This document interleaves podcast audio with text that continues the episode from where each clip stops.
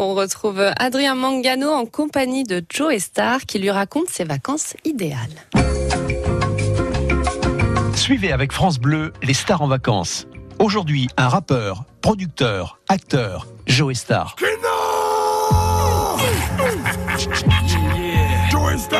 En général, euh, en général, je vais beaucoup dans le sud-ouest.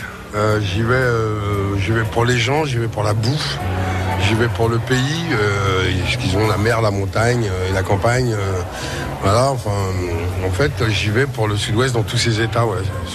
En Généralement, je vais là. Ouais. Je, mais de toute façon, euh, moi, j'aime les vacances en Italie, euh, enfin plutôt dans le sud, quoi. euh, que, euh, enfin, il y a des gens qui partent en vacances à Miami ou à New York et ainsi de suite. Je comprends pas, mais euh, ça n'engage que. Enfin, mais je pars pas en vacances en ville, c'est ça le projet, quoi.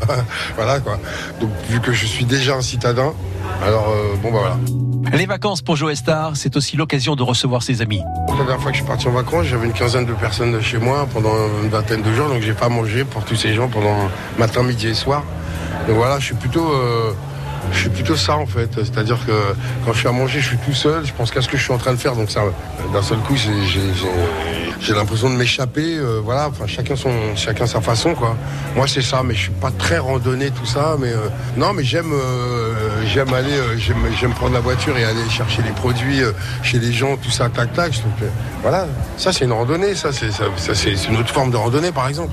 Le plaisir de faire plaisir. Les vacances de Joe Star. À demain avec d'autres célébrités sous le soleil de l'été.